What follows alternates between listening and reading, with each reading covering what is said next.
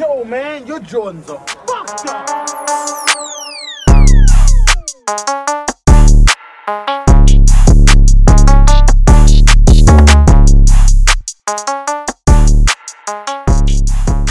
Welcome to another episode of Post Weird, a conversation show about pop culture and the apocalypse.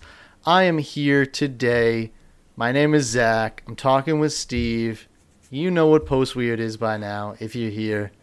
How you doing, Steve? This pod is like the red wave. We keep promising it's going to happen and it never shows up.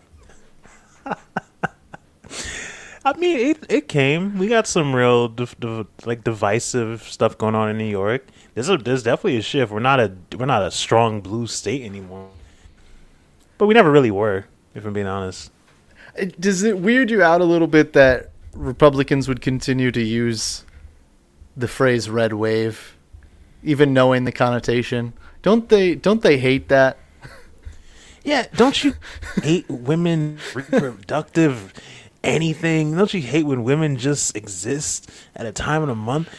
Wouldn't you call that almost abortive? Why is it leaving their body?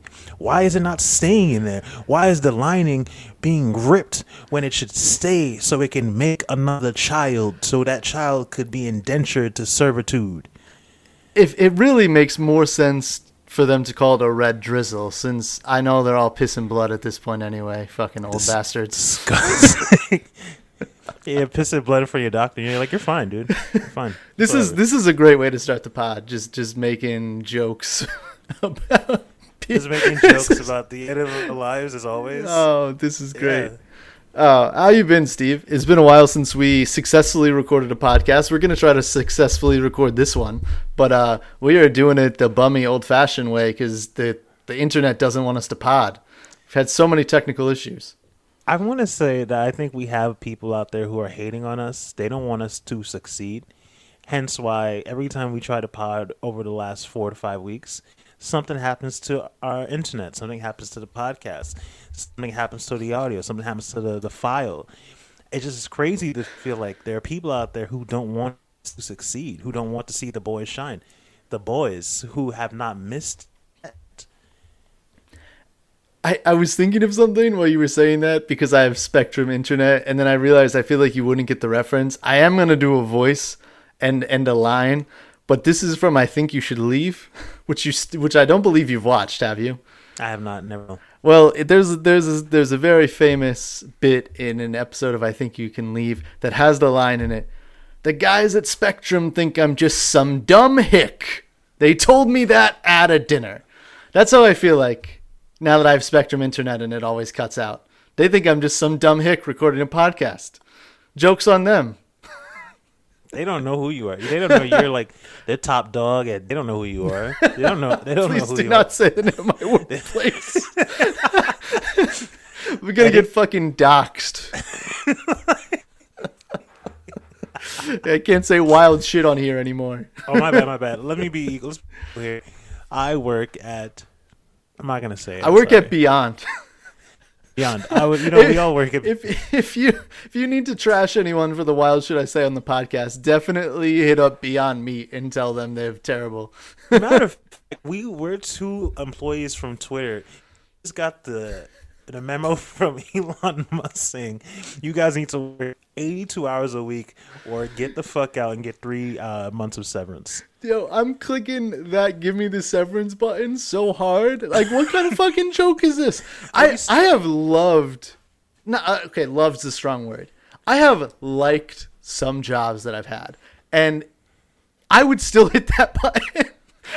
Severance, What- three months guaranteed. I saw that tweet. It was like, oh, you an email is gonna go out. You click yes if you want to work yourself to death, or you click no and you get three months of severance, and then I I don't know. I guess three months to find a job.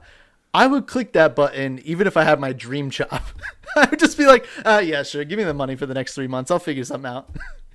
three months of severance right before a recession, and you're not leaving under bad. Over the It's not like you got holidays fired? too. I get Bro, to take off easy. December, January. I'm I'm not going back to work until Valentine's Day. Fact. fuck that up. You can't fuck that up at all. I would do that easy. Isn't this? It's like a freebie. Like, thank you, Elon. Please, I, I, I hope you just cut that, and we're just gonna post that as the clip. Is just Steven thanks Elon Musk for all his great contributions to humanity. I mean, I, I you know I I was I was a kind of a Elon Musk hater. I just everything he did was like bad business practices. The thing with the black people being like made fun of. But now I am enjoying every bit of this Twitter debacle. Like, there's not a moment where I don't find it hilarious, even though it does to me mark the beginning of the end of time. Like this is this is the thing I'll remember 40 years from now when we're in our. I'll remember when Elon walked into Twitter headquarters with a sink. Like, I don't remember. It is it is weird because I'm I'm at one point at, like I'm I'm with you. I'm like, oh yeah, total collapse. Let's go. Give me all the jokes you got. And there's been a lot of good ones. On the other hand, I'm also like, damn, I've been on Twitter for ten years, and I found like most of the people whose work I follow and like from Twitter. I've shared some of my own I've shared some of my own work at different points via Twitter, and that's the only reason anyone ever read any of it. So I'm also like, oh, this is also horrible as an information superhighway. But also, let me see every single parody account joke because they're all funny.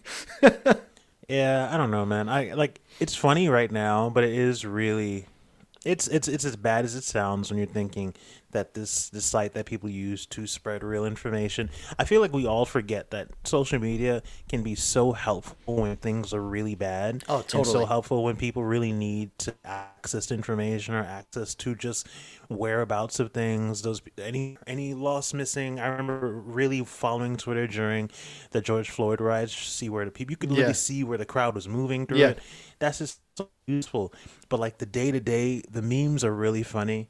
But boy, it's really gonna suck when it's like there's no safe space to congregate. I just that's why I think I'm like my brain is starting to like mastertize, uh, mastertize whatever that word is. You know what it is around the idea of like where do we go that's actually a safe space. Once a company comes and or business comes or uh, donors come or investors come, it's over. Yeah, I, I think you're you're totally right. I mean, it's it's the beginning of the end, or, or like the middle of the end, because there was already like a lot of shit going down with like disinformation on the platform anyway. Yeah. Um, but it is my- it's my favorite social platform. It's basically the reason that I, I can't quit social media is because the the idea of having a look into it's not even necessarily celebrities for me. It's like writers that I follow, comic book artists, like the idea of being able to follow and support and share someone's work as easily as just like logging in and scrolling. I don't know if that's like at least to me, it was never really part of my social media life before Twitter. Because like on Instagram, sure you can share stuff on your story, but like I don't really care. like it's it doesn't to me doesn't generate the same level of engagement. And Facebook is a fucking garbage dumpster fire. Like I, I'm not even on there anymore. Like a deactivated profile. So I'm like, this really is the way that I that I communicate. Are we going back to to Tumblr? Were you a Tumblr kid? I was never really I am on a there. Tumblr but... kid. I'm still I'm still on Tumblr. I'm just I'm just on Tumblr because they put they brought porn back, so I'm back in. I heard I'm about 100% back in. Is it is it and- full? Is is it? See, I couldn't Penetration, tell. Is baby. it We're okay? back. I wasn't sure if it was just if it was just nudes. I couldn't tell from the description of the Nah, platform, we're and I'm not. I'm not fully there. Back. Wow. fully back. I, I found some of my best scenes on Tumblr. We need we need to like share. Like, does the media know this? I feel like we really need to be pushing people towards Tumblr because we. The one thing is uh, too is that do that. Twitter. don't do that. The Twitter had this sort of like no. It was bad and good. Is the moderation levels of like a like there's a whole bunch of different content allowed on Twitter, where whereas Instagram is like very uh, filtered, moderated. Uh, people get banned and shit all the time. I feel like Twitter wasn't really like that. Um, as long as you weren't being like an abusive piece of shit, which even then sometimes the bad part was that maybe that person still got away with it.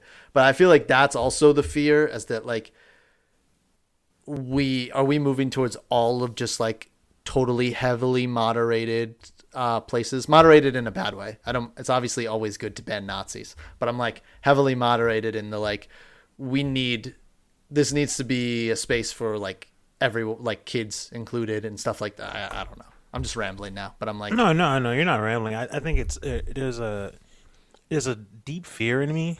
Not to get super sidetracked, but there's a deep fear in me that like the world is leaning towards fascism now, and it's just we're just in a bubble, so we're not aware of it. But like that moderation and that creation of like banning things that we don't agree with, banning things that are go against the conservatism. I think I saw somewhere that like Chase Bank is uh, destroying accounts for people who do sex work. Like there's a slow Yeah. inching move towards complete like control, and this is what you're supposed to be.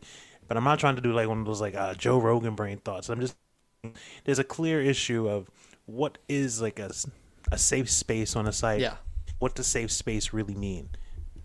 yeah, totally. I don't think you have to be a fucking Joe Rogan brain to think that. We got we've got uh, enough enough wide thinking on the left to not include that fucking piece of shit.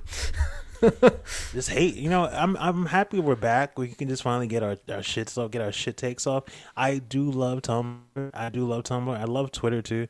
I just feel like it's easier to like follow porn stars on Twitter than it is to do on Instagram. It's embarrassing on Instagram. Well, on Twitter, it's like I'm following Anderson Cooper. I'm following. uh Kathy Hochul, you know, my governor. I'm following Joe Biden and I'm following Luna Star. And it's whatever, dog. It's like it's a safe space. It's like a truly safe space. But uh, at what cost? I would say, and I don't want to sound. This is I. This needs so much tempering of expectations, Okay. but I do think that for live for live events, they, this is it's almost not worth it. I have to temper this so much. There, Reddit has its usefulness, even though it's also like can give you the darkest corners of the internet. The Reddit live threads uh, of, of actual events unfolding, I've found to be really helpful, and I've seen more people echoing that. It's almost like I've heard a lot about how like Google's search engine optimization has declined because so much of it is SpawnCon. So like it's actually harder now to like Google something and find what you're looking for than it was before.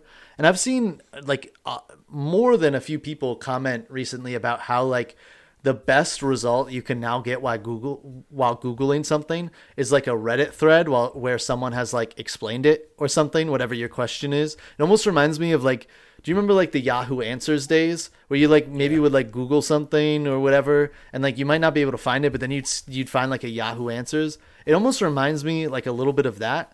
I guess all I'm trying to say is yes, it's the shithole of the internet, but also on the surface there's a there's a structure of some usefulness that I actually think might increase with Twitter going down the toilet. If the only thing is there's no such thing as a verified account, really. I mean, I, I guess there is, but like very little. Like it's it's all based on anonymity. So like it, it it's a different platform. I'm just trying to say people will either find something to migrate to or someone will make something to migrate to. This is this is not it. Uh, it just might be it for Twitter eventually. Have you heard about Mastodon? I've seen people commenting on it, but I haven't like actually looked into what it is or like made an account or anything. I we had a whole conversation over here in the house with me and Rosie about Mastodon. Uh, it's basically just again like servers. You get to host your own server, and people get to come to your own server. Which think of it almost like Discord. I was gonna say it sounds like a Discord thing. yeah. So you guys could just chat in your own community because it feels like all internet is forcing itself back into communities. And I was trying to, you know, just get my shit up. I, I don't trust the idea of community. I feel like we're all getting got by the the the internet's slow push t- away from like sh- posting to you need to go into your little circle of people and that people is what's good. I just because we're all already so divisive so like i don't trust the community anymore.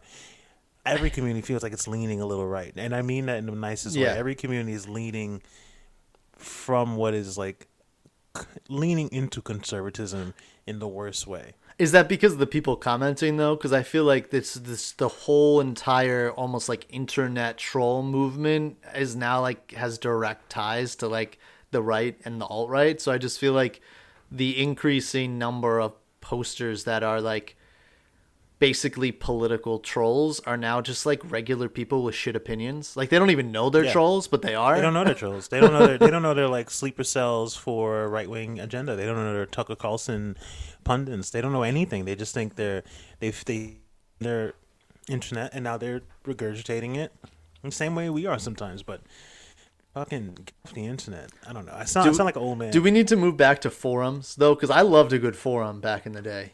Oh, I love a good forum. Should- I love a good forum. Should we create a forum just for our friends?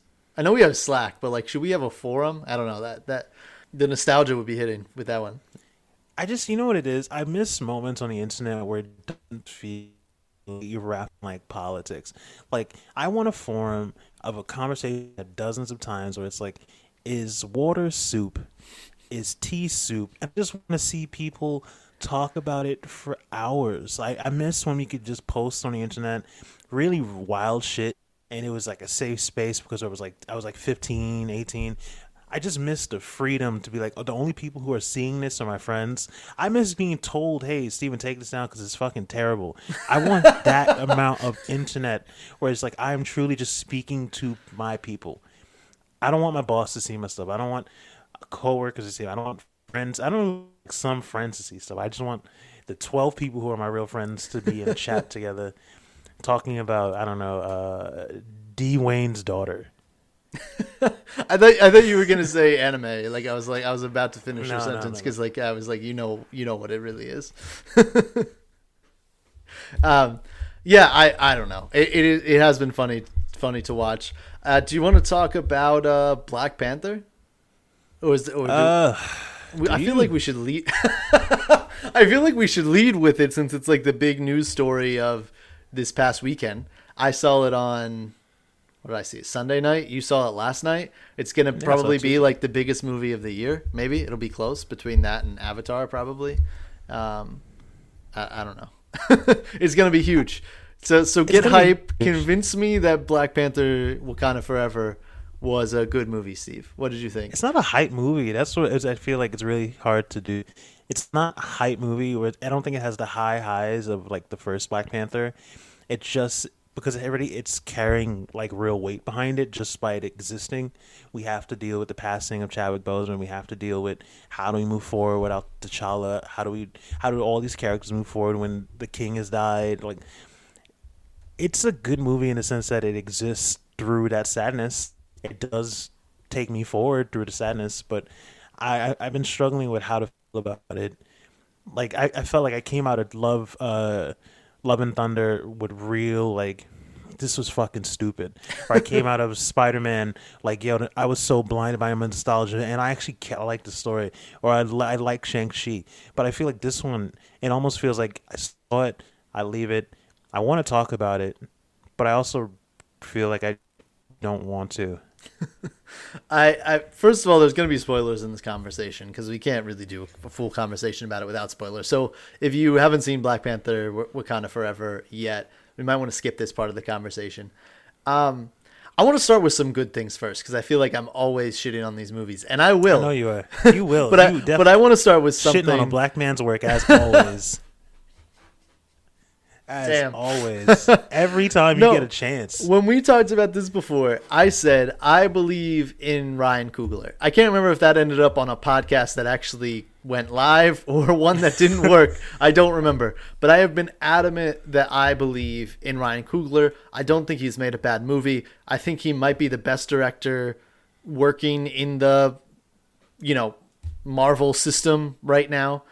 And so I just want to start by saying I think comparatively to some of the things that we've seen lately, this movie is shot beautifully. There's still a couple like CGI standout scenes that I'm sort of like, all right, I, I could have done without that. But in general, his world building and then the way he shoots that world is better than anyone else working in Marvel. And the creation of Wakanda as a real living place that's shot with care and with with a whole lot of artfulness is maybe one of the best things that is in the current MCU. Like I, I, I felt that way after seeing the first movie. I still feel that way after seeing the second movie. especially when you add in, um, you know, the building of of Namor and his city, which isn't Atlantis, even though that's what it is in the comics. I'm totally blanking on the name of it now. Um, Talokan. Talokan. Thank you. I've seen it, so I'm fresh. yeah, I know it was Atlantis in the comics, and I, I was blanking. The creation of that world too, I think, is in line with his creation of Wakanda, where you're just like, this is a visually stunning movie with a real world that these characters exist in, which I think is different from some of the weird set dressing that we get in some other Marvel movies, where it's just like, oh, this is in Eastern Europe somewhere, don't worry about it, or like this is Yeah, this, this, is, is, some a country in- Queens. Don't worry yeah, about it. don't worry about it. It's like even though these are fake places, they feel more alive than when Marvel shoots real places. And I think that's a huge credit to the craftspeople that are working on that set and to Coogler himself to put that much effort into like showing the world. I would say if you like that in the first Black Panther movie, you will like it in this movie. Yeah, I think you're, you're hitting it right on, on the nail. Where nail on the head, you're hitting the nail on the head. Ryan is he's he's doing it, man. I, I- especially I feel like become disillusioned by the Marvelness. We couldn't. I can't tell you if it's the pandemic fatigue or if it's just superhero fatigue. But there's there's been a cheapness to all these movies that has exhausted me from last year where I'm riding no matter what to this year. I'm like, okay, I'm getting tired of this weird green screen thing where everyone's green screen and it all looks fake screen. Ryan Coogler direction, just purely direction, just seeing what when I'm looking at the screen, I could be muted and watching this, and I'm like, wow, everything is full of life. The water scenes are are vibrant and they, they exist, and the people in it exist. Yeah. Even when we when we get to Talokan and we're seeing Shuri just like in her stupid suit, just watch the people for like five minutes. That is necessary that no other Marvel film will do. I think of like Doctor Strange and Multiverse of Madness, where Steven gets put into a different universe, and they're just like, yeah, it's just like your universe just gray. They're not even trying to Yeah. make it seem like it matters. That's a great that's a great point of comparison. It's it doesn't matter. We're in a different universe. It doesn't matter. But like you're like you get to see these these uh, sea people just exist, just exist. Just like hey, I'm gonna buy some fruit. Okay, thank you. Like that's such. It's so subtle and it's so great and it's perfection. And we get to see Wakanda so many times this this movie where there's just people walking around with nice, colorful clothes. People who are just existing Yeah. and that's it's how you set up a world and as a universe is like done i have no problem with just them existing and i, I just really enjoyed that Yeah, totally. Like I said, I think that's one of the best things in the MCU, and I, I think that's a huge credit to Coogler and, and the other people, his team that's that's working on this. I'd be interested to see how they carry that forward from this movie because obviously Wakanda is going to continue being a huge part of the story. But I think as we're going to talk about, I'm not entirely sure where they go next. But I would say that if you're looking to experience uh, I I think this delivers on a visual experience of a movie. I think the issues that we have are primarily within the story, but I don't think you're going to be disappointed watching this on a huge screen, which is what I was hearing from some people with like with Thor Love and Thunder. I can't speak to personal experience cuz I didn't go see it, but I've seen people share clips of it and and like I'm stealing this joke from from a tweet that I saw, but someone was basically like this looks like a PlayStation commercial. Like it like it doesn't like there's nothing really artful in how this is set up or shot. It's like obviously just shot on a lot in Atlanta and and just has like a, a lot of colors on it and like that's it. Whereas I feel like this feels like a real place and that they deserve credit for that because I don't feel like the Marvel universe has felt very alive in the last few iterations of it. oh yeah like i was saying to you off pod like the difference between how christian bale so like him or love him he is one of the greats is as one of the greats of an actor and him in love and thunder him in Love and Thunder feels like nothing. He feels like he's just he's just here to move the board, and the plot isn't strong. It's just to move to the plot forward. Namor in this is a, is like a person. He's an anti-villain. He's an anti-hero, but I get it. I get it. I get it so well, and I'm like, yo, I'm I'm kind of with it. I'm like, yeah, yeah, fuck colonization. Why would I be down for colonization?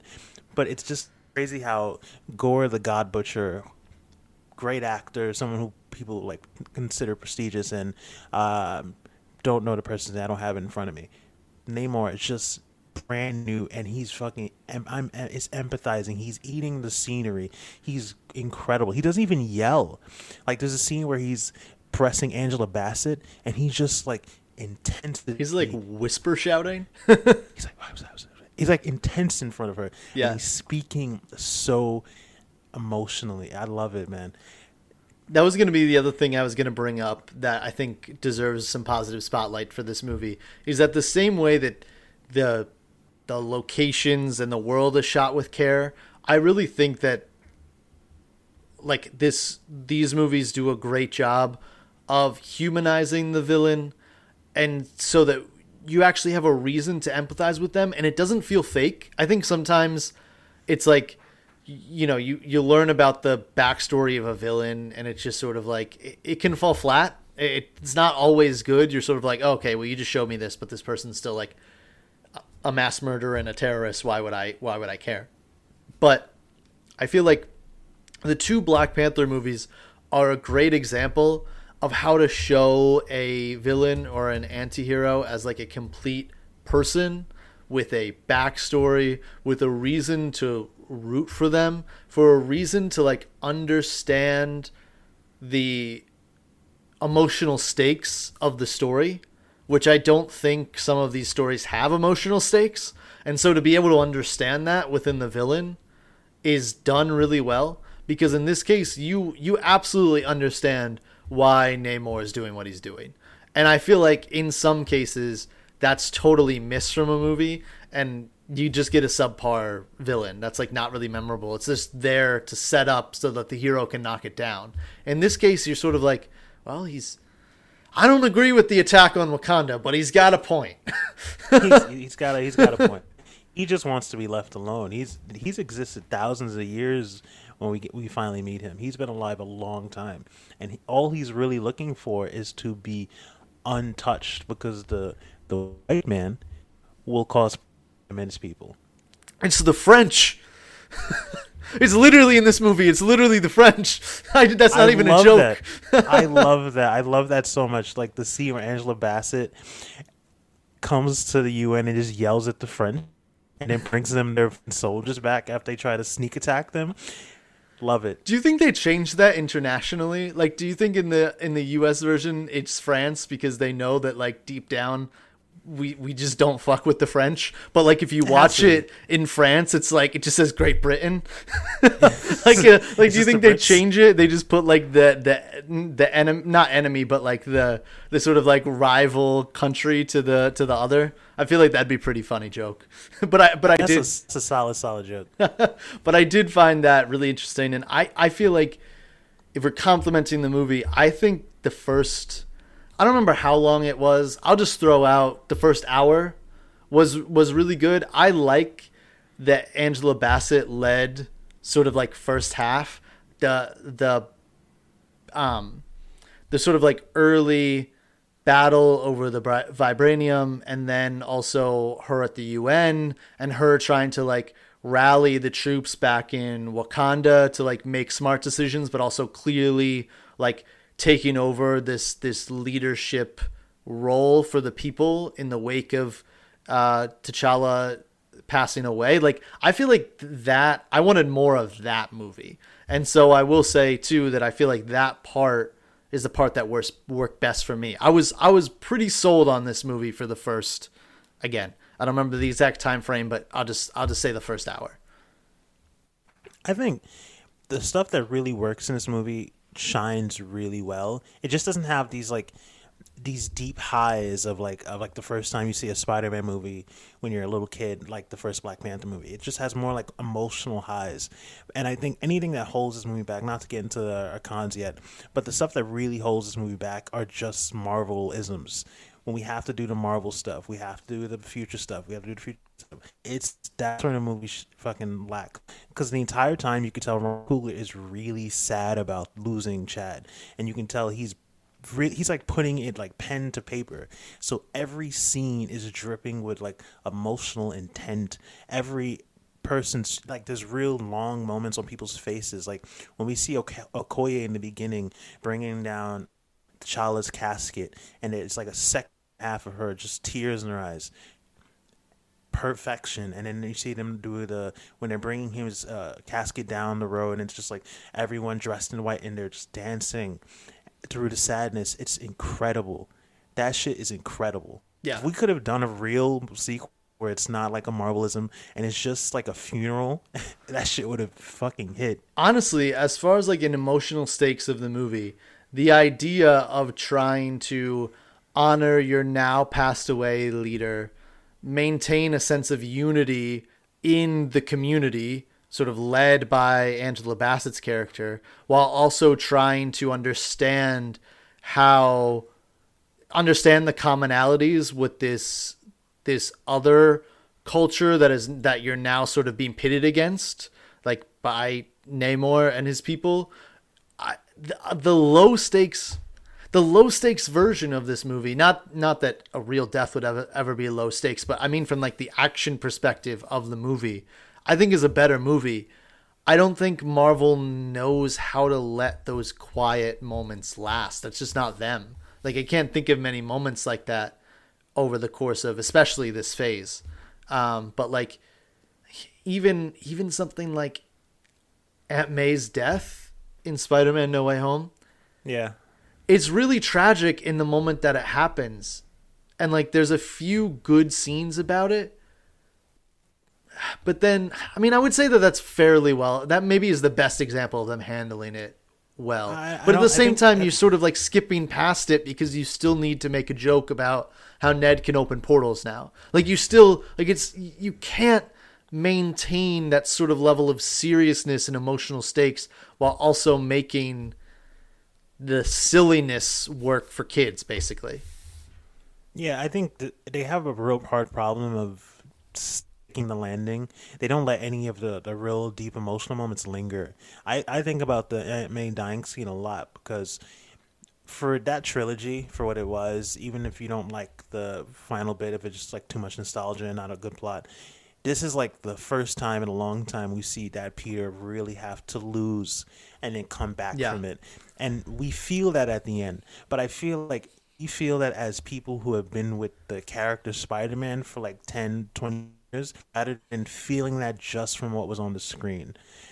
It's like they're taking advantage of the fact that you know that Peter loses a lot. You know that Peter Yeah. constantly gets taken from and but on the screen they don't let that linger and it feels like Ryan Coogler does his best to try and do that. I think even the final scene before we get the post credit scene where it's just Shuri crying Yeah. and then it just cuts to Black Panther to walk on that's good. That's a good ending. Yeah.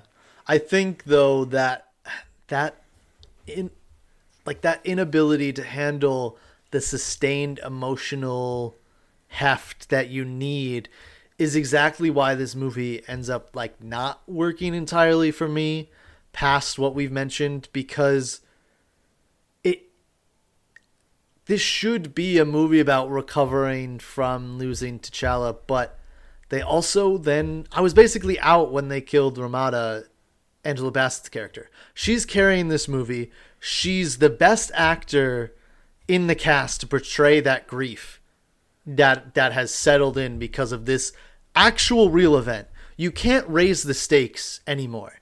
Chadwick Boseman is dead. Like you can't you can't try to raise the stakes by then killing off a fictional character. It doesn't add anything. It's not an, a value add to the movie to provide some sort of motivation. The motivation to be a hero already exists. There is no hero. The real life guy is dead. So like I feel like the movie lost me with that decision to be like, no, what we need is a fake death to up the stakes. You you just don't need it. The movie is way better as an exploration of this family and community grief about this real person than it could ever add to by killing a fake person. And then you lose Angela Bassett. Like what's what's the fucking point? She's she's carried the movie to that point. Yeah, at, at this point, I completely agree with you. I'm like, did they kill her because she's too expensive? Because this is bad writing. Like, we have real life death on this movie. There's so much weight just by this movie Yeah. existing. We don't need another character passing away. We don't, and if we're being honest, we don't even have enough time to really even mourn Angela Bassett the same way we mourn T'Challa. And we Yeah. just re- they just do what they know. Like you, the viewer, is, is supposed to just take it and run with it. And you know, Shuri is supposed to run with this, and it's supposed to like revitalize her and give her the energy. But it just feels so. It just feels unnecessary. Like she's already lost. The entire, all of what Shuri's going through is because she just misses her brother. She mourns her brother. We don't need to lose. Angela. It's just cruel. I needed instead of the death scene, I needed like two or three more scenes of Angela Bassett and Letitia Wright arguing about the right thing to do in the wake of you know, there no longer Yeah. being a Black Panther. Like I needed the weight of like how does a family keep it together after this and also figure out the person who's going to be a superhero. Like I needed more Yeah. of that discussion. And then you you rob that by basically saying, no, Shuri's got to figure this out through, uh, through like talking to her her elders in the The ancestral plane. the ancestral plane. Yes, I was I was forgetting the phrase. Like I just like I and I like the inclusion of Michael B. Jordan in this movie, I, but I I'm also just like, why couldn't there be more people present around her in the movie that just like could have just been there? Like there's really just no reason for it, and I Yeah, I, I- I was just started to be out after that. No, I, I agree with you. I feel like I was really in it. I think everything up until like right when Angela Bassett dies is when I'm out because by this point we're in the third act. Even, sh- even up until that point, it feels like there's clearly trying to do the stages of grief, and Michael B. Jordan's appearance is like her going in rage part of it. Yeah. it almost feels like the stages of grief one to five. It's more like she jumps around. Yeah. And at the end, we get to acceptance. And this is when Michael B. Jordan comes around. She's like, I'm angry. So I'm going to become the Black Panther. And it's it's a good scene, but it just feels like, again, that losing Angela Bassett carries so much weight because we're like, we just lost a real character. So I- I'm not like, oh, this is just a superhero movie. She lost her mother. It just doesn't matter. We just keep moving forward. I was like, oh, that fucking sucked. Especially after Angela Bassett had been carrying for an hour Yeah. and a half. And I feel. oh, sorry. Continue. No, I was gonna say that scene where she t- she yells at Okoye for losing Shuri, and she, have I not lost? Have I? Yeah, it's so good. it's she's world class and and i'm sorry but I, this is where we have to get to the part where i just i'm sliding down the hill of negative I see it. part of the reason that her death doesn't work from a writing uh, aside from a writing standpoint and that i think it's just like poorly written in its inclusion it's also because you remove the emotional core of the movie to that point because Letitia Wright is not a good enough actress to carry this movie. And I think that's evident pretty quickly. And I, I hate to say that because I feel like I was one of the people that like really found her charismatic and charming in the first one. I don't know if this some of the on-set stuff contributed to her performance. I don't know if like like what was going on behind the scenes. I, I I'm sorry, I didn't feel like she had it in this movie. And maybe it's because she's being asked to be a dramatic actor in a lot of these scenes when really she's sort of like charismatic comedic relief in the first movie. She just needs to come in and steal three scenes and she's out. Yeah, yeah. And in this one, she's really asked to do a lot, especially in the later half of the movie. And I, I'm, I just don't see. It- It's really hard to imagine her sharing the screen for an entire movie with some of the top of the line talent that the MCU still has. Like, I just, she's to get blown off the screen. It happens in, in this movie. it happens every scene in this movie. Like her having a conversation with Mbaku and she becomes the Black Panther and he's like towering over. She he's blowing out the water, dog. Her having a conversation with Nyong'o right before she takes the flower. Lupita Nyong'o is blowing her out the water, and I don't even feel like we have enough scenes of Lupita Nyong'o in this film. And every scene she's in, fucking, she's killing. The scene in Haiti where she's with the kids, when she first sees Angela Bassett, she just like kills it, Yeah. kills it. No, everyone. Ok- Okoye, how many times did she shed tears in this movie? Kills it. Any scene with Letitia Wright is good. It's fine. It's fun. But that's not her. She's not a. She's not leading the movie.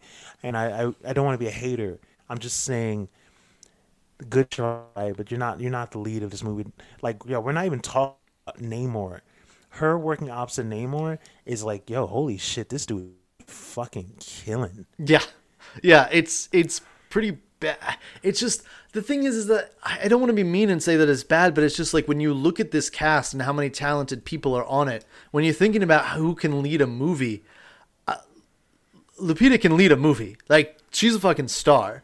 Uh, that that Nakia can be a main character in a Black Panther movie. I have no doubts. Okoye can be a lead character in a Black Panther movie. I have no doubt. So like when you're looking when you're going down the list and you're just like, "Oh, so we've got a bunch of world-class actors and the person that who's going to lead the emotional weight of this third act and become the new star is the person who in the top I don't know, 6 7 people that are in the movie is actually the worst actor of those 6 or 7. It's tough, I'm sorry. It's tough, man. It really is tough. I, I I'm not I'm not hating to the point. I'm like I don't. I just think, I just think this film because of the weight of it going into it, everyone who's on screen is giving it everything they possibly can, and you're seeing, like it's like watching theater. Once you get out of these like emotional, once you get out of these like heavy set piece moments, I'm not talking about that. I'm talking when we're just like two people talking to each other. There's a lot of talking to each other moments in this movie because it, it's emotional. It's like some long time characters are actually speaking to each other that are not just trying to lead us to the next plot. Like Namor talking to her in that underwater c- uh, cave, he's killing that scene as he expresses Yeah. himself. He's killing that scene. Everyone, uh, Angela Bassett talking to the Shuri right outside the water before they run into Namor. She's killing that scene, dog. It's just not. Everyone is like, "Yo, we lost someone, and I'm gonna pour it on the page." And I just don't think she does it yet. I don't want to be, but I just don't feel like she. But it's also like you get you get pushed into things, so good for you. You know, you just got to keep pushing. Maybe by the third Black Panther, she'll be different. People get better. I just don't feel. I feel like this movie, Winston Duke shined, and he was barely in it. Yeah, that's that's killed, true. He killed, bro. He's I'm like, put this it. guy in more movies. He killed. All I- his jokes landed. He got punched in the chest, and I was like, "Oh shit, I felt that." I'm already thinking about Creed 4 and how we can put Winston Duke in a Creed movie. Like, Oh, let's be, yeah. go. It has to be Winston Duke is next because dude, first of all, dude is built like a fucking gorilla. So like, let's just do it. Um, yeah, I think even the inclusion of Dominique Thorne as Riri Williams in this movie, I, I think, although it, we'll talk about some of the things that are maybe added onto the movie because for some reason it's two hours and 40 minutes, which I think is a mistake. But I feel like even at times, that Riri story to me was somehow managed to be just as compelling on screen as the Shuri story, even though there's not the emotional weight behind it, just because I felt like Dominique Thorne was at least having fun with it. She gets to be that character that just needs to steal a couple scenes and be charismatic and crack a couple jokes and then Yeah. gets a cool suit. And like Yeah. she finds herself in the position that Letitia Wright was in in the first Black Panther, and she does a really good job with it. And so in that case, because the responsibilities are sort of like lesser, she's actually better in this movie. Maybe that will change when you you know spend eight hours with her or whatever in the Ironheart show. But like, I actually liked her inclusion in this movie. I know you have some different feelings, but I actually enjoyed that part. I'm just here to make the movie more sharper. So like, first, first, we got to get rid of Agent Ross. The entire Agent Ross scenes are just here to set up Thunderbolts. I don't care about Thunderbolts right now. I think, I think I know Marvel has to, but I think just yo man, you know we're here because this this nigga died, right? Can we just have a movie that is just about that for once?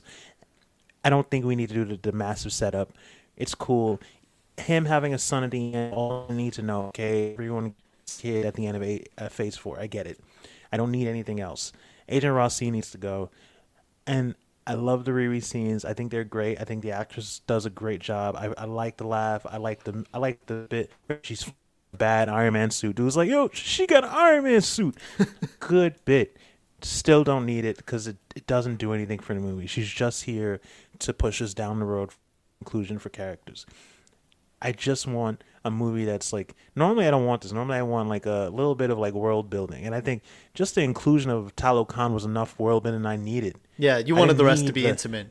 Uh, Yeah. I need the intimate moments, man. I, I agree with. I think the Agent Ross stuff and the um, who is Julia Louis Dreyfus playing? She's playing. I don't know. A summer. I don't. Know. She's supposed I to. don't- Be, I guess the leader. Of I don't fucking I care. don't care. I, I, don't see, the thing is, I actually think that the inclusion of them is one of the most egregious overreaches in Marvel plot, and there's been a lot of them. They literally don't do anything. Like, Yeah. th- there's they only intersect at the end because Shuri shows up to save him but that's only to like reunite them on screen for a second. Like it really has nothing to do with the plot. At no point do like uh human uh, or not human do, at no point do like uh, UN forces or whatever organization that they're like representing or work for, the CIA or whatever, they don't show up. There's nothing there's nothing there. Like there's there's no reason for them to be in this movie and it's like pretty like I said, it's pretty egregious. Like, you, there's not a single thing you can point to and be like, "Well, the plot needed this to happen." You could literally just cut their scenes and you'd have the same movie. Yeah, man. It's because I know it can be like, oh, and when you first see him, he helps give them information. But I'm like, it's a Marvel movie. People get information out their ass all the time. It doesn't fucking matter. It, she could have looked it up on her smart genius brain yeah, and I was gonna. it out. It So he doesn't he matter. tells her that there's a scientist. So what Okay, if sure. just instead, like like there's like a they could have literally like just show Shuri on the computer doing like research or like have uh have uh Riri Williams have like I don't know tag tag the design or something like I don't know like there's other reasons do- to bring Bro, it in. doesn't matter. Tony Stark figured out time travel in half a night. It doesn't need to we make can sense. figure out a way for them to figure out that Riri Williams built this device. It doesn't need to make sense. I don't need a connection man to help me connect the dots. It just needs to go to the next bit. The reason that I I like Riri Williams parts though is that I said this to you before we started the pod, but I think if you need if you're committed to that scientist character in your script that has created this vibranium locator and you need that character anyway, you might as well make that character someone who both can like fit into the plot of this movie. You know, she in this case, she's a similar age to Shuri. Like there's a whole lot of like she can fit into this plot and be the scientist character and also launch a show and it doesn't feel egregious to my point about Ross. Like it just feels like, well, if she wasn't there then it would have been some other scientist from the Marvel universe or it would have been some other random, you know, B or C list actor that got a cameo in Marvel just so they could kidnap him or her. Like it just it makes sense to include that character as a fully fleshed out person, which is why I don't mind that she's in this. Whereas the other stuff I'm like that literally did nothing.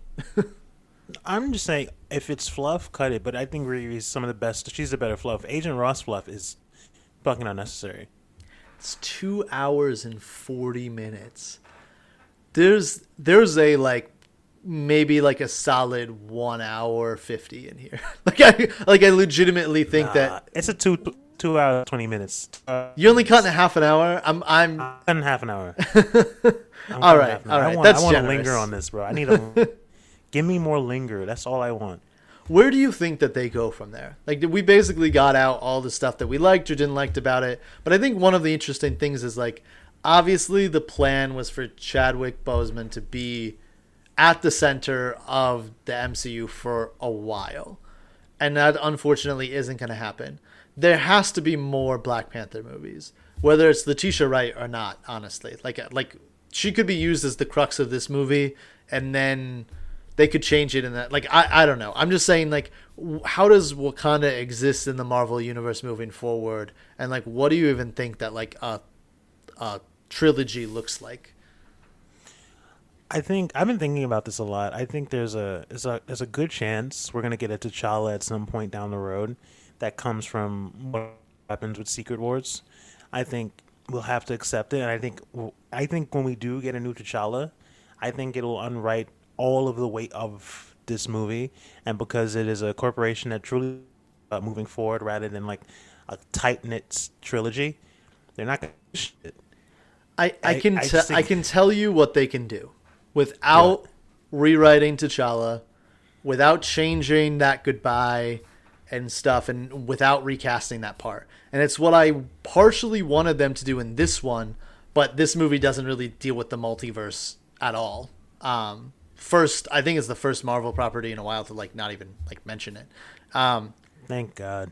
bring back Michael B. Jordan and just have him be from a different universe where he was raised in Wakanda or whatever. Like Michael B. Jordan is already a piece now of your two movies. He's a star. Just just bring Michael B. Jordan back as an alt version of Killmonger and let's go.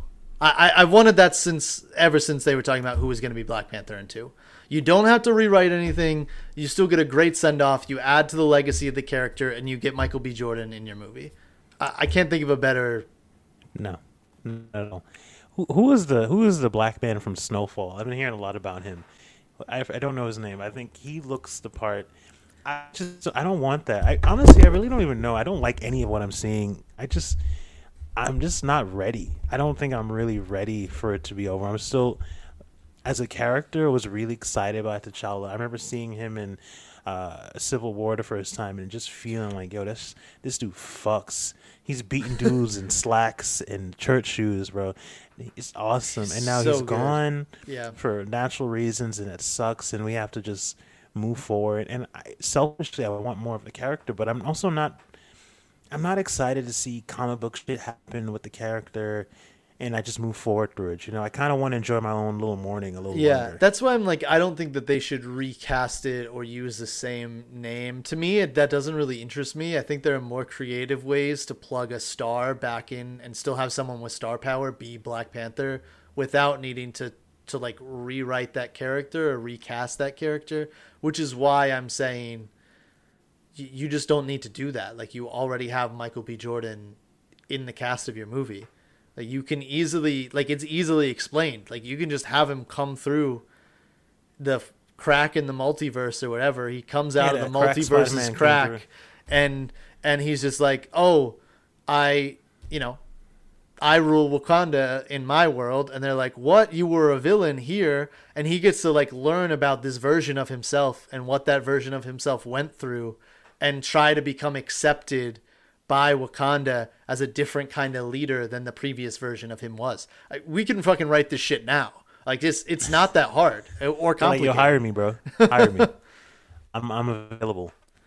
Um, I mean, Michael B. Jordan's not as good as an actor as Chadwick Boseman. I think that's why you need to stay away from recasting because how much of how much of what's interesting about that character is because of what's on the page and the name T'Challa, and what's interesting because of Chadwick Boseman. I feel like that part is interesting because Chadwick Boseman is playing him. I have no interest in seeing like a different version of T'Challa. I really don't care. Yeah, man. I don't even think Michael B. Jordan's not a great actor. He has moments where he shines, but he's not.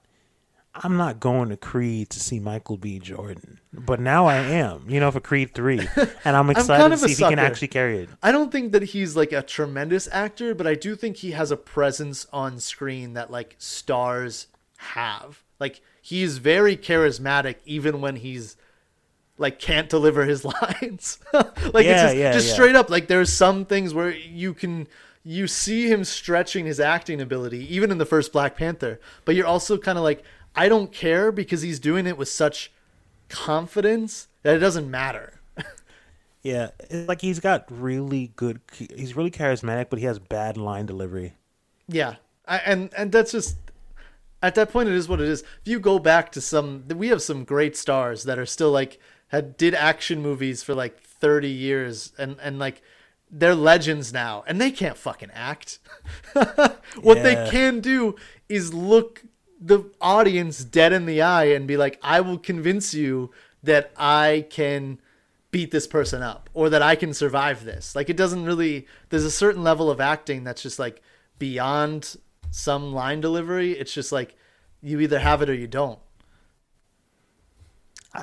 not not to jump too far ahead. I do think I was really happy that when this movie was over that we didn't have a, a, a post credit scene. Like I was so fucking happy. If there would have been a Thunderbolts post credit scene, I would have fucking.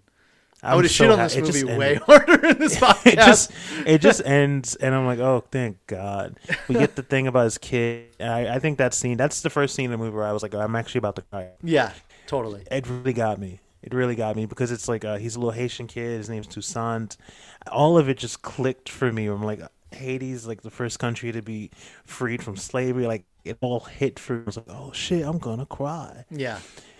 No, agreed. I, there are moments in this movie, so I, I don't, I don't want to continue too much on the bad stuff. I think it's definitely worth seeing. I know that people were seeing it. I went, I went to my local independent theater where I see most of the movies, and like I love the people there, but their theaters are usually not full, which is fantastic because I, I, I like don't want to hear you during the movie. but there was there was it was like a full theater. It was a full theater as I've seen I think in my time going there, and I go there like all the time. So like people were out to see this movie. Um, so I mean like. I I hope people got something from it, even if it's just the ability to say goodbye to, to Chadwick. I mean, like, even if that's what you went to the theater trying to get, and you came away thinking, I got to see that funeral scene and I got to see that mid credits scene, and that makes me feel better about someone I cared about, then I think at the end of the day, the movie accomplished what it set out to do. Everything else is is is like extra. Anything else that you can take away from the movie is extra. Yeah, I feel like the emotional weight for this film carries itself so much more other Marvel films, at least for for it. It's it's it's the first one. I'm like I left and I felt like we felt something. This this this did something, but it all carried real life debt. So, you know, I might just be blinded here. Maybe three years from now we'll have a conversation removed from the mourning period, and we'll just be like, yeah, it was fine. It was just a fine movie. Yeah. And that's okay for that to happen. It's okay to have like an emotional investment in something, even if it's not that good or, or Yeah. whatever it ends up being. Um, that's Black Panther too. That's, um, it's, that's, Namor. it's going to be, uh, like I said, maybe one of the biggest, if not the biggest movie of the year. And it's the, is this the last movie? What is the next Marvel movie? I can't even tell you. Um, it's Ant. oh, it's Ant Man in February. spring. Or- February. yeah. Or, yeah. Okay. Yeah, I don't care. Okay. Yo, that, that trailer is not fun, man. I know I know it's gonna be a thing. I just don't I don't know. I honestly, and this really has nothing to do with everything that we were talking about Black Panther, and more to do just with like general fatigue, which I've expressed before on this podcast. I came out of that movie thinking, all right, I'm I'm happy that this movie was an opportunity to, you know, honor this person, and I'm glad that Coogler did a good job of making it look great. I'm kind of done like I, I'm so far out on this stuff that like I'm just like I can't even name to you the next movie that's gonna come out that I'm like actively interested in. I can't. I know what I'm I'm waiting for Fantastic Four. I'm waiting for X Men stuff. That's it. And I'm waiting for Spider-Man. Deadpool three. Spider Man, but you know, fucking Tom Holland is being a little bitch right now. He's circling the drain. He's just like, I'm not ready. I won't. He's he's probably getting the bag bag. Oh, you know? for sure. Because he Bro's needs to to come back. Billy. They set that up too well. He'll be back. 100%. I put Billy, money on when it. he comes back, he's just like, "Yo, I'm gonna tell him when I'm ready, and I'm outside having sex with this light skinned girl named Zendaya. What's up?" I, this nigga was in fucking and just like walking around, son. Like he's just look at the random Tom Holland spotting photos. He's living. He's just outside, aging like milk. aging like milk, bro. Used to look younger than me. Now he looks older than me. I will on? I will buy a ticket for Fantastic Four. I will see anything X Men, and I will buy a ticket for Spider Man. But that's not really saying that much because I would. It could be Spider Man seventeen, and I'd still go see it because I just love Spider Man. But like as far as the actual setup of of some of of these upcoming movies, I'm just like so far out. I'm like I don't. I, they have not delivered. I don't think any sort of like standalone not even standalone, just like a movie property that was like beginning to end. This was enjoyable. Very few notes. You nailed it. I don't remember the last time I felt that. So I'm like, uh, yeah. I'm not, I'm not going to belabor it on the podcast as I've already done that a bunch as we talked about the shows. But I really truly left there thinking, okay, that was great. I'm glad I saw it. Don't know when I'll see another one. just straight up. I know I'll see another one. I, I'm I'm in it until the the fucking wheels fall off. I'm just a little disappointed. That's all. Yeah, we'll see if some of the bigger properties can rescue it. We're now almost an hour into this podcast. I feel like that was a really good summary of Black Panther, though. I'm proud of us. Truly didn't even discuss Namor's beautiful skin. We didn't discuss how like yo, I could smell the vaginal fluid discharge every time Namor came out of the water. Did you see the so- tweets about?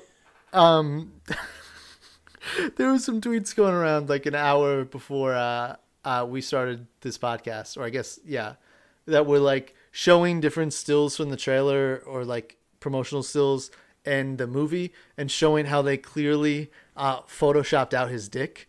Like that, there was way too much. You you could see way too much in the much dick, shorts, and they literally had to to like it's not Photoshop, but they had to digitally edit this man's dick and balls.